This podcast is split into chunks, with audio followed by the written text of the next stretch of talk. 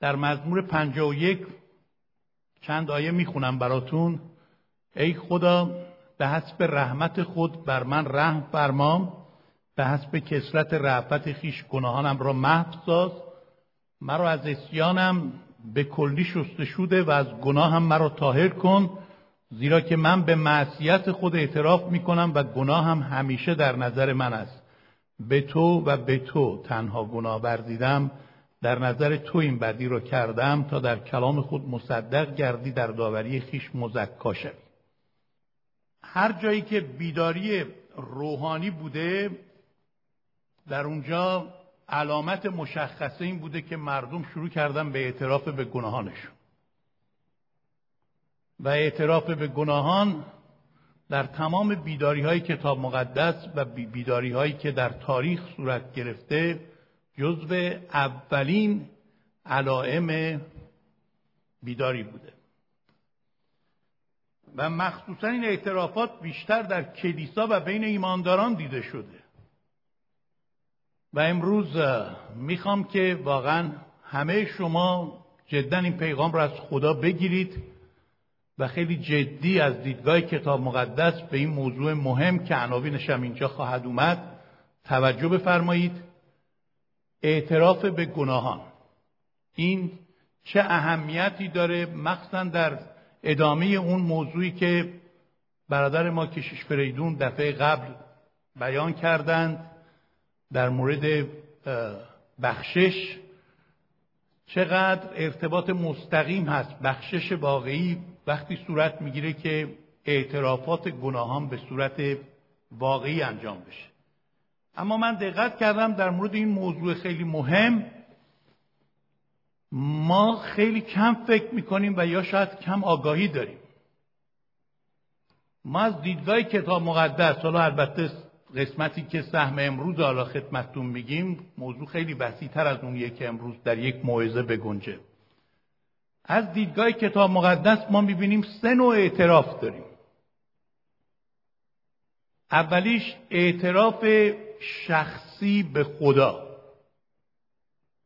که ما شخصاً در نزد خدا به گناهان خودمون اعتراف میکنیم که همینطور که الان در مزمور خوندم داوود واضحاً میگه خداوندا من به تو و به تو تنها گناه ورزیدم.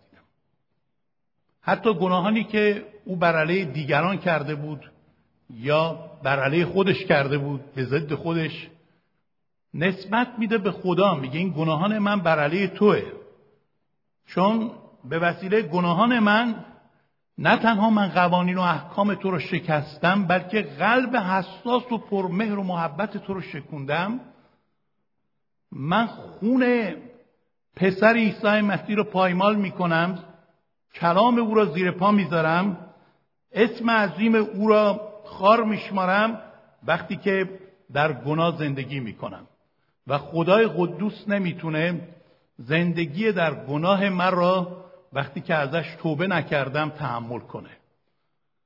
پس اعتراف شخصی نزد خدا، میگه اگر به گناهان خود اعتراف کنیم اول یوحنا 1:9 او امین و عادل است که گناهان ما را بیامرزد.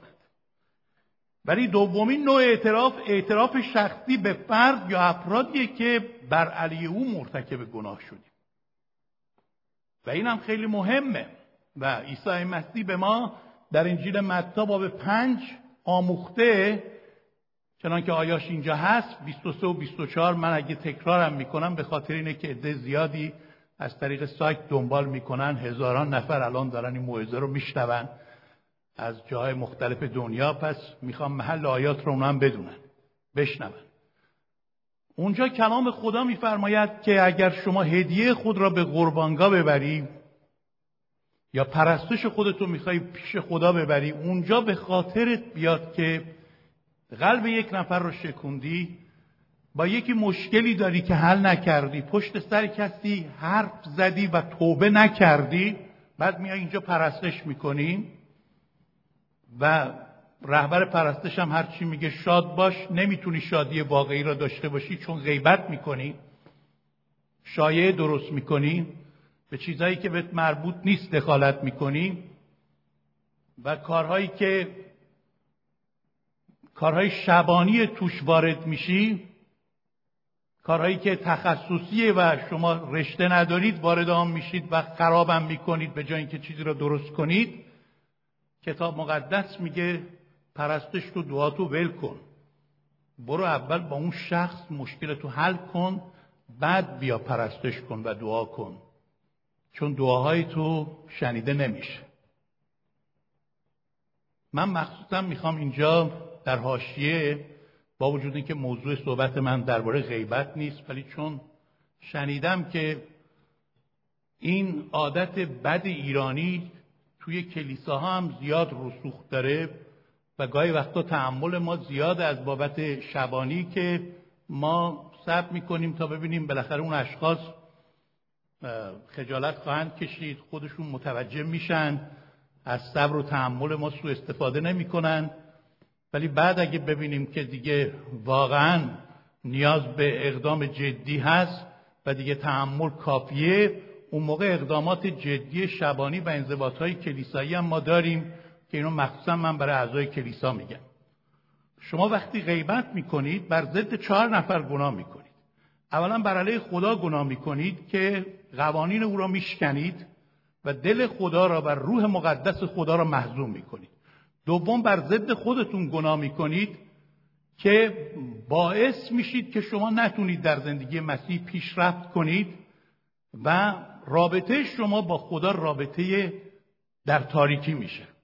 سوم در مورد کسی که با او صحبت میکنید و غیبت میکنید گناه خودتون رو به او منتقل میکنید، یعنی او رو هم مسموم میسازید، فکر او رو هم خراب میکنید، زهر خودتون رو به او هم میپاشید.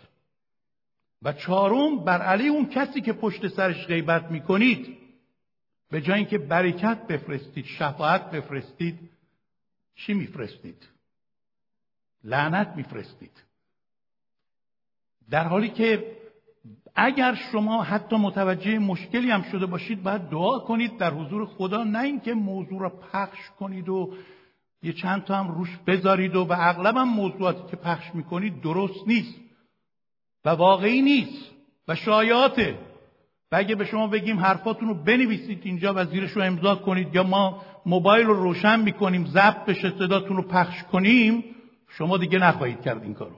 و اینکه خودتون هم میدونید خیلی چیزا رو که میگید دروغه. و ضمناً حتی اگه چیزی هم راست باشه به کسی چه مربوطه؟ مگه کلیسا شبان نداره؟ کلیسا هیئت شبانی نداره؟ کلیسا رهبران نداره؟ کلیسا بیدر و پیکره مگه؟ اینجا من واقعا جدی میخوام بگم به همه اعضای کلیسا که گرفتار این مشکل هستن، به اونایی که میشنون، گوش شنوا دارن، چون اگه گوش شنوایی نباشه دهان گوینده هم نخواهد بود. بعضی فکر میکنم من که غیبت نمیکنم، فقط میشنوم. گوشهای شما چقدر بشنوین چیزا را؟ شما وقتی به 2-3 دفعه بگید ببخشید فضولی موقوف، غیبت موقوف، بیا اینقدر برکات داریم درباره اون صحبت کنیم، دیگه ببینیم اون دهان گوینده میخواد به کی بگه این حرفا رو. در هر صورت بدونید که ما هم خواب نیستیم، ما بیداریم و مراقب این مطلب هستیم و این موضوع در قلب من باریه و میدونم یکی از موانع شادی در پرستش و موانع ارتباط شفاف با خدا داشتن همین مشکله. شما مشکل دارید، برید با خود شخص حل کنید. کلام خدا میگه رابطه ما با یکدیگر باید در نور باشه. اگه خدا نوره، ما فرزندان نوریم، با یکدیگر باید در نور سلوک کنیم، یعنی شفاف. سومین جایی که ما باید اعتراف کنیم، اعتراف شخصی در جمع کلیساست یا جمعی که بر علیه اون گناه کردیم. ممکنه کلیسا باشه. اگه بر علیه کلیسا گناه کردیم، اگه گناه ما باعث شده که کلیسا بدنام بشه، گناه ما باعث شده که مردم نسبت به کلیسا لغزش بخورند، کلیسای خداوند را خراب کردیم یا نام کلیسا را بی‌حرمت کردیم، باید بتونیم این شجاعت را داشته باشیم وقتی توبه میکنیم بیایم در جمع کلیسا هم اعتراف کنیم. چقدر از این اعترافات ما میشنویم؟ یکی بلند شه بگه من زندگیم، کارهام، رفتارم، روشم، نحوه سلوکم طوری بوده که مردم به خاطر من پشت سر کلیسا بد گفتن، کلیسا منو ببخشید، برای من دعا کنید تا من شفا بیابم، آزاد بشم و من دیگه نمیخوام تو این گناه باقی بمونم. اگه بر علیه خانواده‌ای گناه کردیم، بر علیه جامعه‌ای گناه کردیم، بر علیه یک نسلی گناه کردیم، بر علیه دولت گناه کردیم، باید همین کارو بکنیم. برادر ما میلتن وقتی توبه کرد، بارها شنیدید ایشون از تمام کسانی که پول گرفته بود و نداده بود بهشون و همه کسانی را که فریب داده بود، خود من شخصا شاهد بودم، ظرف 3 سال هر حقوقی که گرفت رفت به اون شخص گفت من به تو دروغ گفتم، سر تو را کلاه گذاشتم، چک جعلی به تو دادم، منو ببخش، بر من رحم کن، این پول تو بگیر، من توبه کردم، الان نجات یافتم، فرزند خدا شدم و میخوام این گناهانی که کردم جبران کنم.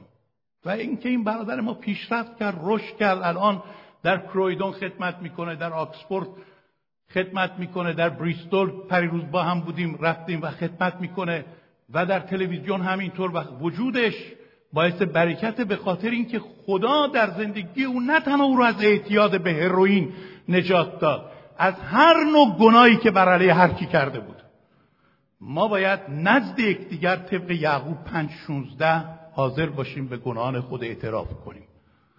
ولی چقدر این رسم مرسومه که ما بریم پیش دیگران که نسبت بهشون گناه کردیم اعتراف کنیم.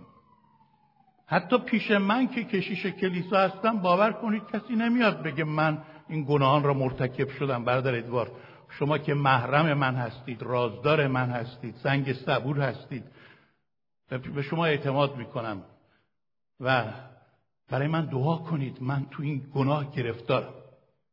برعکس ما وقتی میخوایم به یکی نزدیک بشیم بگیم شما گناه کردید، اینجا اشتباه کردید، اینقدر قشنگ خودش رو تبرئه میکنه و دفاع میکنه که آخرش ما معذرت میخواییم، میگیم ببخشید، مثل اینکه ما گناه کردیم، اومدیم قضاوت غلط کردیم.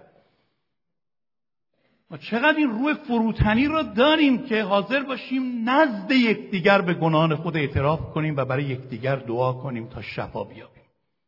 و اون موقع است که دعای مرد عادل در عمل قدرت مؤثر و اجرایی داره.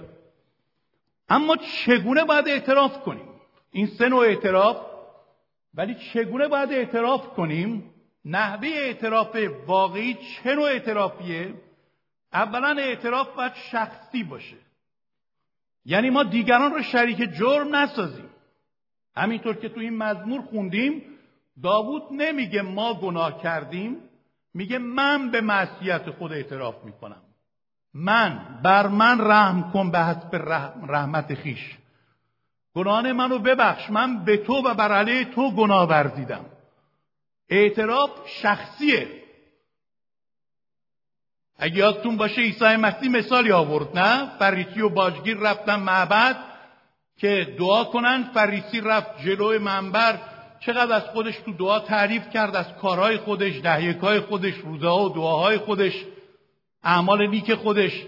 ولی اون باجگیر جلوی در ایستاده بود، حتی جرأت نمیداد به خودش بیاد تو و میزد به سینه‌اش خداوند بر من گناهکار رحم فرما، بر من گناهکار رحم فرما. میتونیم با هم اینو بگیم، لااقل یه دفعه بگیم که یاد بگیریم که از این دعا هم بکنیم. خدایا بر من گناهکار رحم فرما. بگیم خدایا بر من گناهکار رحم فرما.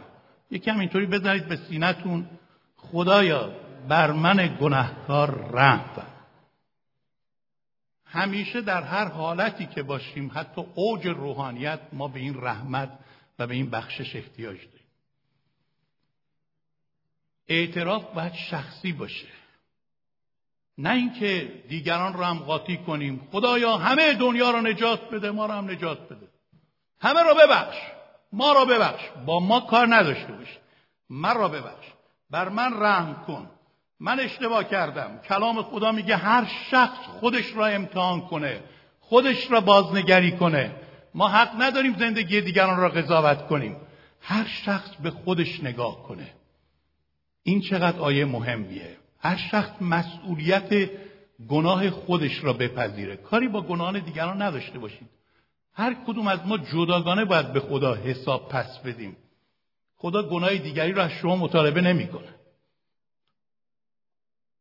دوم، اعتراف باید مشخص و معین باشه. به صورت عمومی اعتراف نکنیم، تک تک گناهان خود را بشکافیم، به حضور خدا بیاریم، نگیم خدایا هر چی من گناه کردم ببخش، خدایا این گناه را در این روز، در این ساعت مخصوص به این شکل من انجام دادم، من برای این گناه اعتراف میکنم و غالبا نزد تو شکسته میشم و از تو رحمت میخوام.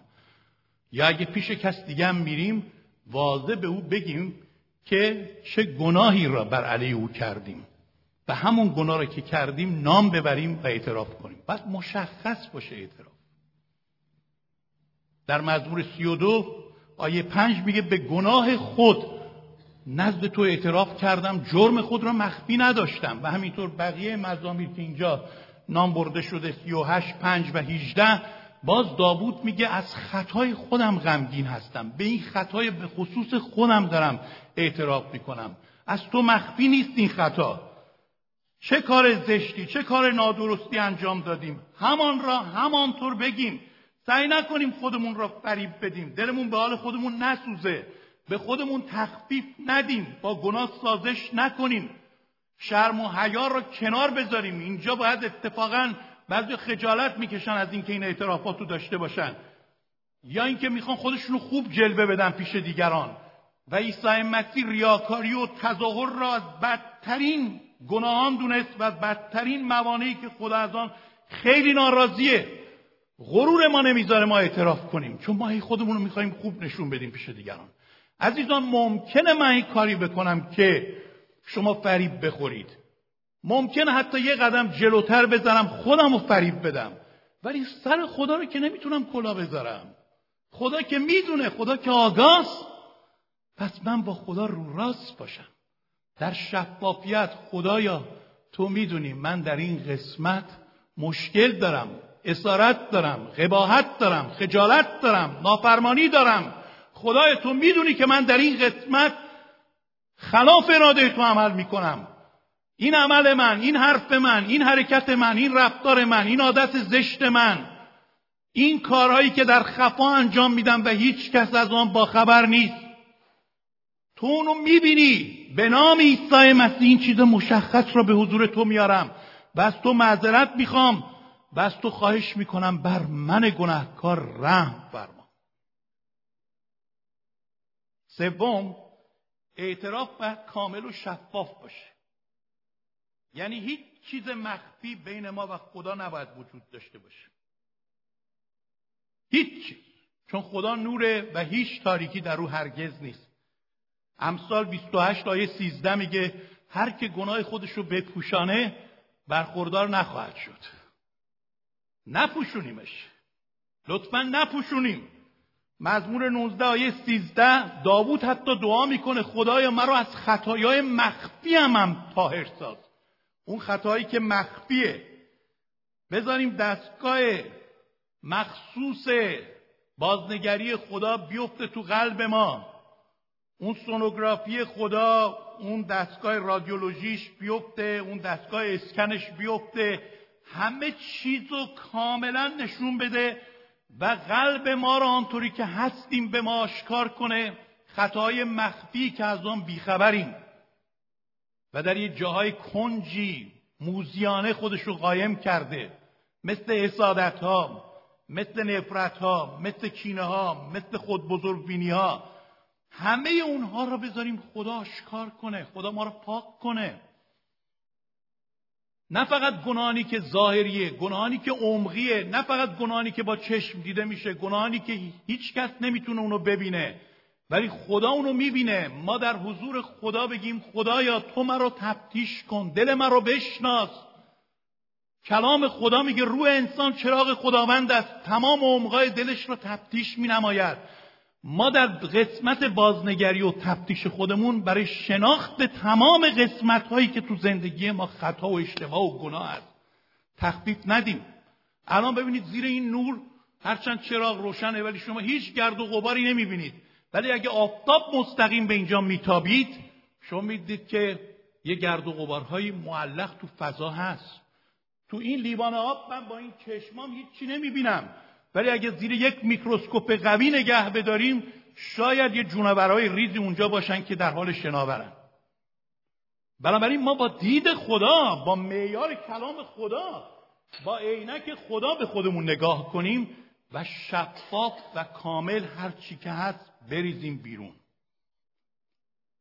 چهارم، اعتراف ما باید با شکستگی قلب و ماتم روحانی همراه باشه.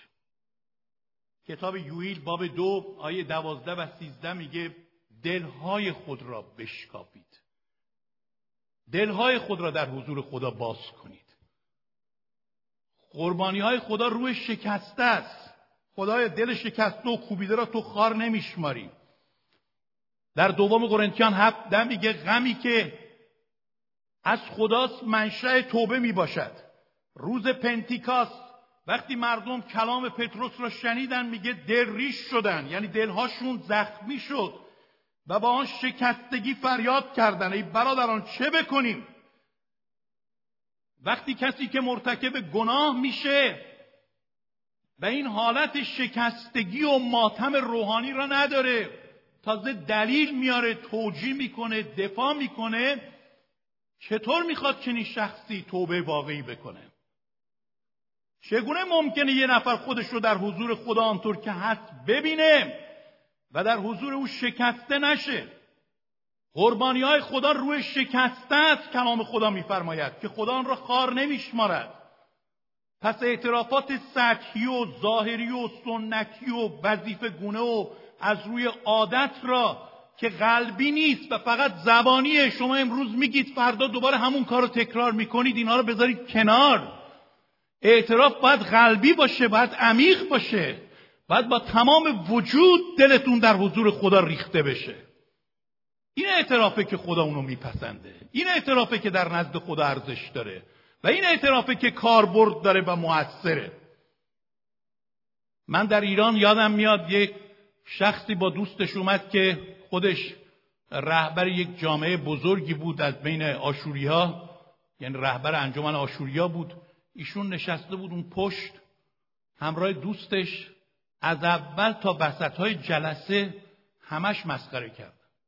خیلی شخص عالمی بود، خیلی دانا بود، خیلی وارد بود و همینطور نگاه می‌کرد به من و در هر چیزی که میگفتم پوزخندی میزد به دوستش و با مسخره اینا مثل اینکه به هم دیگه چیزایی میگفتند و میخندیدن. من وسط جلسه خواهش کردم که همه اعضای کلیسا بلند شن با هم دعا کنیم که روح القدس روح الزام بفرسته. و وقتی این کارو کردیم، با هم متحد، با هم در حضور خدا روی او را طلبیدیم و روح الزام را خواستیم، خداوند به این دعای کلیسا احترام کرد. و همین شخص که رئیس انجمن آشوریای ایران بود، البته سمت قبلیش این بود، بعد از جلسه روح خدا چنان او را منقلب کرد که اومد ایستاد پشت منبر کلیسا و گفت ما با این نیت اومدیم اینجا که جلسه شما را به هم بزنیم و به شما بگیم شما یه عده خلوچل اینجا جمع شدید، آدمای بی مصرف بی خود، و در مورد خدایی صحبت میکنید که از نظر شما زنده است، از نظر ما مرده است. و من همه کسانی را که اینجا نگاه می‌کردم با چشم خار نگاه می‌کردم، من جمله کشیش شما را، و می‌گفتم هیچ کس نه درک ما را داره، نه فهم ما را، نه شعور ما را داره، نه تمدن ما را داره، نه تخصص ما را داره. و همه را ایشون اعتراف کرد که ببخشید من آشغال دونستم تو این کلیسا، ولی نمیدونم چه اتفاقی افتاد. اون نمیدونست که واقعا روح القدس کار میکنه. من چنان قلبم منقلب شد و چنان همه گناهانم به جلوی چشمم اومد و خدا طوری منو نشون داد، تمام زوایای دل من رو، تمام کارهای کثیفی که انجام داده بودم، و من گفت تو خجالت نمیکشی؟ تو این مکان مقدس اومدی اینجا اینطوری نگاه میکنی و خود را برتر میدونی؟ و من خود را در جهنم دیدم، آرامشم رفت، دیگه نمیتونستم لبخند بزنم، تمام وجود من لرزید، خودم رو در مسند داوری و دادگاه خدا دیدم و اومدم اینجا اعلام کنم که من که خود را برترین و حکیمترین همه میدونستم، دارم اعلام میکنم با وجود اینکه شخص شناخته شده هستم، من کثیف‌ترین و پست‌ترین آدم روی زمینم. شما بر من رحم کنید که من چقدر بر علیه کلیسای شما حرف زدم. شما منو ببخشید. و همینطور گریه میکرد و جماعت هم همه با او گریه و هیچ کس باور نمیکرد چنین مقامی، چنین شخصی اینطور جلوی همه، لااقل 400 تا آدم اونجا بودن، خودش رو خالی کنه و درخواست معذرت و بخشش بکنه و همینطور بذاره تو سر خودش و بگه آیا برای من امیدی هست؟ ایشون اون شب تا نصف شب در کلیسا ماند و توبه کرد و زندگیش کاملا زیر و رو شد. بعد شد یکی از فروتن‌ترین افراد کلیسا. همیشه در محافل دعا بود، چقدر خداوند در او کار میکرد. از یه بچه کوچیکم حاضر بود بشنوه. خدا چنین گستاخی و غرور یک نفر را اگه بهش اجازه بدیم میشکنه. اعتراف باید اینگونه باشه. اعتراف باید با تصمیم ترک گناه همراه باشه. این جنبه عملی توبه است. جنبه عملی توبه در امثال 28 میگه نه تنها گناه خود را نپوشانید، بلکه میگه هر که گناه خود را اعتراف کند و ترک نماید رحمت خواهد یافت. من میدونم مطلب امروز من برای بعضی از شما جالب نیست، چون شما دوست دارید ما اینجا همش از شما تعریف کنیم و بگیم ماشاءالله چقدر خوبید و عالی هستید. ولی به شما بگم اگر توبه نکنید همه شما هلاک خواهید شد. اینو عیسی مسیح گفت. هیچ کس هم به اندازه عیسی مسیح که اینقدر با محبت بود درباره غضب و جهنم و داوری حرف نزد. مسیح در کنار محبت خیلی جدی و قاطعانه بر علیه گناه ایستاد. کلام خدا میگه هر که اعتراف کند و ترک نماید گناه را رحمت خواهد یافت. اشعیا 55:7 میگه شریر راه خود را، گناهکار افکار خویش را ترک نماید و رحمت خواهد یافت. توبه و بازگشت کنید، اعمال 3:19، تا گناهان شما محو بشه. بازگشت، اعتراف باید توأم با ترک باشه. هیچ راه دیگری وجود نداره. توبه یعنی عقب‌گرد. توبه یعنی که من اینجوری دارم میرم، الان دیگه نمیخوام تو این گناه باقی بمونم، برمیگردم 180 درجه عقب‌گرد نسبت به آنچه که گذشته. بعضیا خب برمیگردن ولی اینطوری برمیگردن، اینطوری، یعنی همون برن همین برن، بین هر دو فرقه میلنگن. و عیسی مسیح گفت شما نمیتونید خدا و مامونا را خدمت کنید. نمیتونید. محال هست. بین نور و ظلمت هیچ شراکتی نیست. تا به کی بین دو فرقه میلنگید؟ ایلیای نبی فرمود یا گرم باش یا سرد، ولی چون فاطری من تو را قی خواهم کرد. کلام خدا خیلی جدی صحبت میکنه با کسانی که میخوان بین دو چیز بلنگن. یا رنگ زنگی زنگ یا رومی روم، یعنی من یا واقعا ایمان دارم یا نیستم. اینطوری که من در بعضی موارد هستم، بعضی موارد نیستم. جایی که به نفع منه من مسیحی نیستم، جاهایی که هستم، جاهایی که به ضرر منه نیستم. هرچی که دلم بخواد من معیارها رو انتخاب میکنم. در حقیقت خدا پیرو منه، نه من پیرو خدا. من افتادم جلو خدا رو میگم بیا دنبال من. این توبه است. توبه یعنی که خدایا من اومدم تو طریق تو، هرچی تو بگی، هرچی تو بخوایی، هر معیاری که تو تعیین کردی، هر دستوری که تو دادی، من تابع و تسلیم اون هستم، من اونو میپذیرم. توبه یعنی این. از این توبه های الکی و مصنوعی ما خسته شدیم. تو کلیسا ما 4 تا آدم داشته باشیم واقعا توبه کرده باشن، خیلی بهتره تا 400 نفر آدم داشته باشیم با گناه بازی کنن. ما دنبال سیاه لشکر نیستیم و عیسی مسیح هم نبود. مسیح جوری صحبت میکرد که مردم یا توبه میکردن یا میرفتن پیکارشون. این وسط دیگه نبود، چون او شمشیر کلامش میبرید بین گناه و قداست، بین ناپاکی و تقدس، و او هیچ تعارفی هم با هیچ کس نداشت و متاسفانه ما گاهی وقتا از این تعارفات داریم. شریر باید، گناهکار باید از طریقای گناهالودش، از افکار ناپاکش، عادتهای ناپاکش، سخنان ناپاکش، رفتار ناپاکش، روشهای ناپاک زندگیش توبه کنه. نه فقط اعتراف کنه، ترک کنه. اعتراف ششم باید همراه با ایمان باشه. عمل صلیب مسیح، ایمان به عمل صلیب مسیح. هفته قبلا ما در این مورد شنیدیم که محض رحمتی که خدا در صلیب نشان داده ما بخشیده میشیم. بله، شما وقتی میتونید اعتراف واقعی بکنید که ایمان داشته باشید به کاری که مسیح روی صلیب براتون انجام داد و باور داشته باشید که او تاوان و داد، گناهان شما رو بر خود گرفت، تقصیرهای شما رو بر دوش گرفت و راه نجات را برای شما آماده کرد و خون پسر او عیسی مسیح طبق اول یوحنا 1:7 هر گناه را پاک می‌سازد و همینطور که در عبرانیان 9:26 میگه قربانی او یک بار برای همیشه گناه را محو ساخت. وقتی ما با این ایمان زیر پای صلیب عیسی مسیح فروتن میشیم، اعتراف میکنیم که خدایا من اعتراف میکنم گناه خودم را و اعتراف میکنم که تنها خون تو میتونه منو پاک کنه و ایمان دارم به کاری که روی صلیب برای من انجام دادی. این توبه من قدرت اجرایی داره. به قول یه واعظی میگه شما نمیتونید توبه کنید اگر ایمان نداشته باشید، ولی محال هست اگر ایمان داشته باشید نتونید توبه کنید.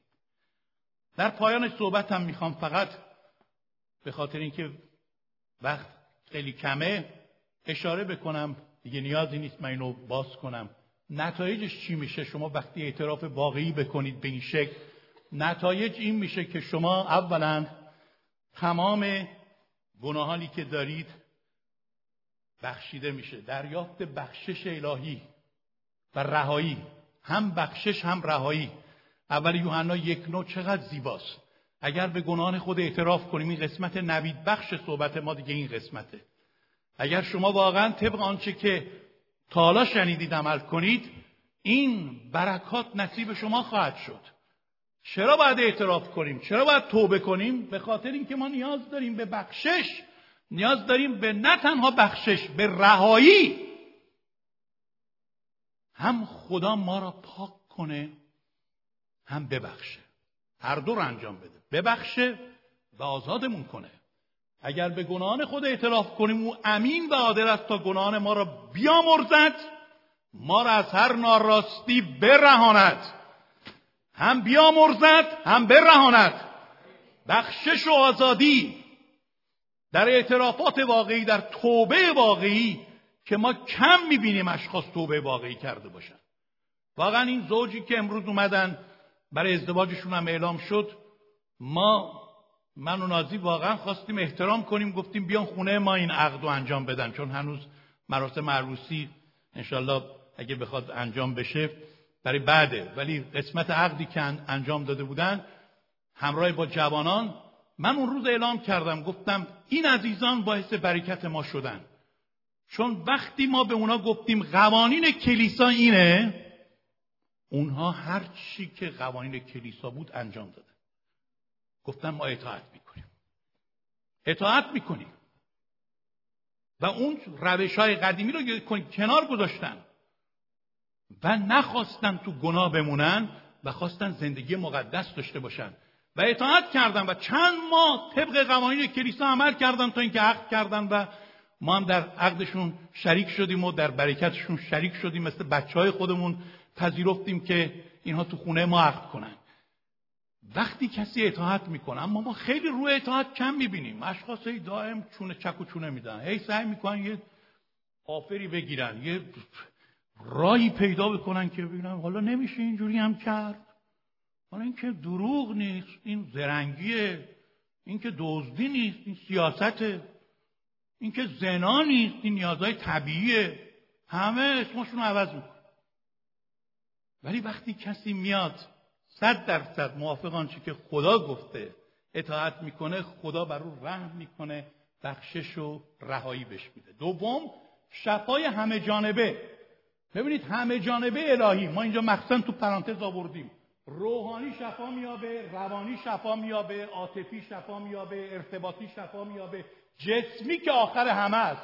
شما همتون میخوای شفای جسم رو بگیرید، ولی خدا میخواد اول روح شما را، روان شما را، عواطف شکسته و زخمی شما را، ارتباطات کهنه به هم خورده شما را شفا بده بعد جسم شما شفا میابه. ولی کلام خدا میگه اول نزد یکدیگر به گناه خود اعتراف کنید در یعقوب 5:16، بعد برای یکدیگر دعا کنید تا شفا بیابید و اون موقع است که دعای مرد عادل در عمل مؤثر واقع میشه و قوت خودش رو جاری میکنه. شفا میاد، شفای همه جانبه میاد، شفای کامل میاد. سوم، برکت سوم اینه که شما طریق فروتنی رو یاد میگیرید وقتی اعتراف میکنید. طریق فروتنی طریق ملکوته. مسیح گفت تا فروتن نشید، مثل بچه نشید، وارد ملکوت آسمان نخواهید شد. وقتی خرد میشید، اعتراف میکنید در حضور خدا، راه فروتنی رو یاد میگیرید. شکستگی شما رو خدا میبینه و هر کی در نزد خدا شکسته شده، فروتن شده، خدا او رو بلند کرد. خدا با وجود اینکه خودش خدای عظیمیه ولی دنبال آدمای بزرگ نمیگرده. خدا دنبال آدمای کوچیک میگرده. خدا در اون عظمت و جلالش چشماشو نگاه میکنه تا فقیر را از مزبله برداره، مسکین را از خاک بلند کنه، از لجن بلند کنه تا او را با بزرگان بنشونه. پس نزد خدا فروتن بشید.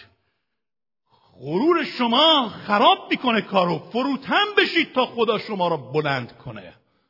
به فکر حرمت و موقعیت، آبروی من میره، من اعتراف کنم چی میگن؟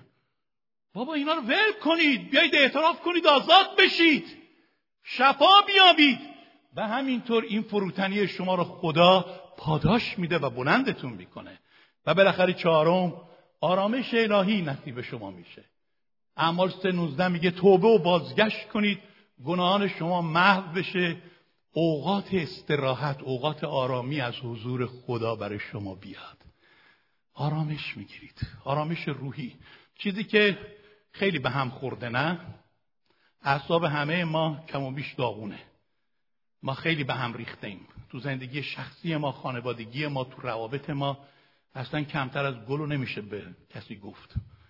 حساس، شکننده، خیلی ظریف، نحیف، خیلی نازک نارنجی، همه ما در تلاطمات مختلف زود برافروخته میشیم. در عمق درونمون آرامش واقعی نداریم. حتی بعضی وقتا پرستش‌ها ما رو اینجا شاد میکنه، بیرون که رفتیم دوباره غم میاد سراغ ما. چرا؟ چون کار عمیق خدا میخواد در ما بکنه. توبه اگه عمیق باشه، پرستش عمیق میشه، شادی و آرامش خدا هم عمیق میشه و از دل ما میجوشه. آمین. دعا کنیم. قلب‌های خود را به حضور خدا باز کنیم.